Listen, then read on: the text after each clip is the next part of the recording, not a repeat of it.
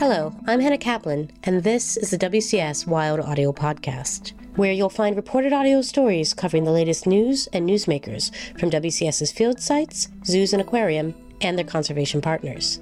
We've got a great show today, so let's get to it.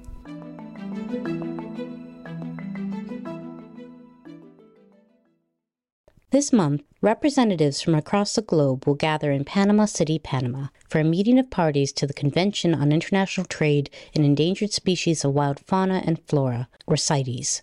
Leading WCS's delegation is Sue Lieberman, who recently shared her thoughts on what's to come. Nat Moss has the story. The first meeting of CITES in Latin America in 20 years begins on November 14th. Sue Lieberman is Vice President for International Policy at the Wildlife Conservation Society. It's her 13th Conference of the Parties, or COP, as attendees like to say. With 184 countries in the convention, the triennial meeting will be drawing a lot of attention to the global wildlife trade, and for a reason, says Sue. It's the only convention or international agreement between governments that regulates international trade, export, import for commercial and not commercial reasons in endangered species, in threatened species, and species that could become threatened. At a time when the United Nations has suggested that as many as a million species worldwide may be at risk of extinction, the regulation of trade in endangered species could not be more important or timely. Sue explains that species are protected by CITES on one of two appendices to the convention.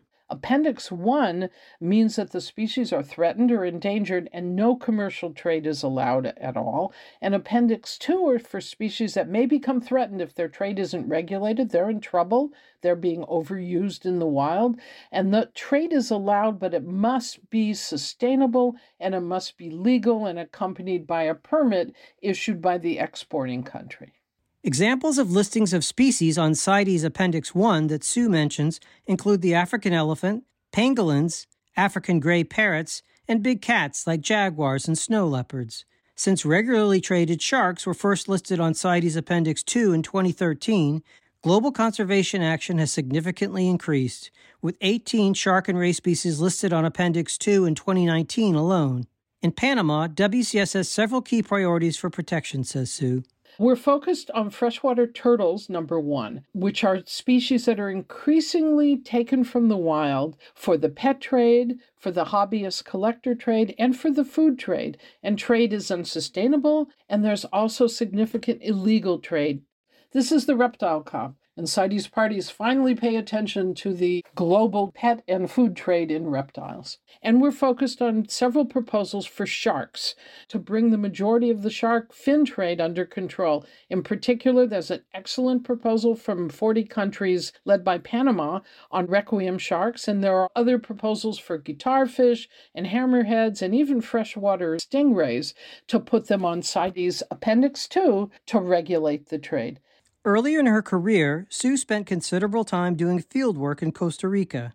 She has a deep appreciation for the ecological importance of the region and is thrilled that this year's COP will be held in Panama. This is the first CITES meeting in, in all of Latin America in 20 years, but it's the first in Central America since 1979.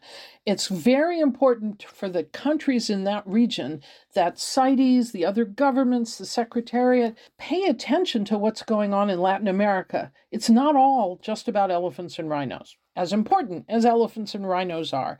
There's going to be a lot of effort to focus on species traded particularly unsustainably or illegally from the region, such as the turtles I talked about, such as the glass frogs, and problems with increasing trafficking in jaguars.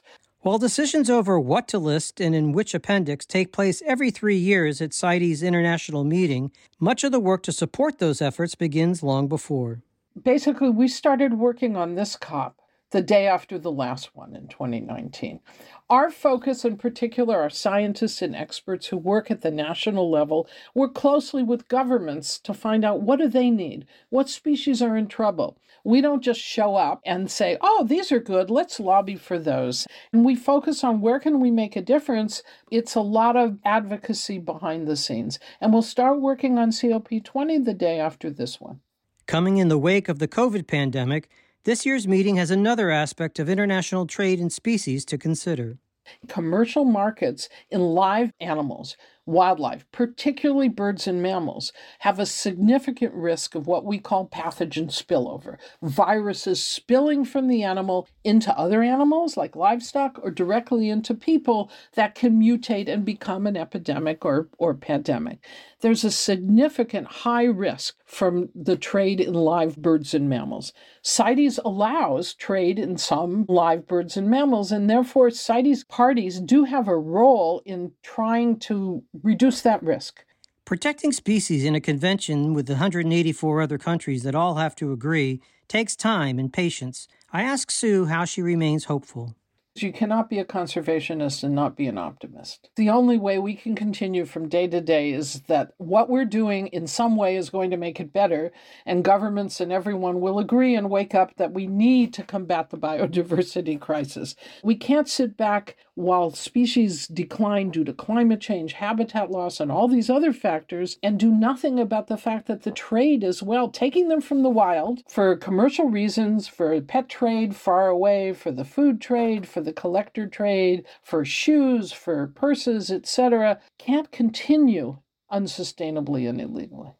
You know, there are a lot of pressures. There are economic pressures, lobbyists, people who want to promote more trade because they're making money off of it or for other reasons. But I am optimistic that, in spite of the pressures, if we look at CITES over the years and over the decades, that governments will do the right thing and act in the interest of conservation of biodiversity. WCS will have a large delegation at CITES this month, so stay tuned for further reports in the coming weeks. For WCS Wild Audio, this is Nat Moss. The WCS Wild Audio Podcast is a production of the Wildlife Conservation Society. Stories reported and produced by Nat Moss, web production by Dan Rosen, with additional production and audio engineering by me, Hannah Kaplan. Please like, rate, or review the show wherever you get your podcasts and email us at nmoss at wcs.org with questions and suggestions for future episodes.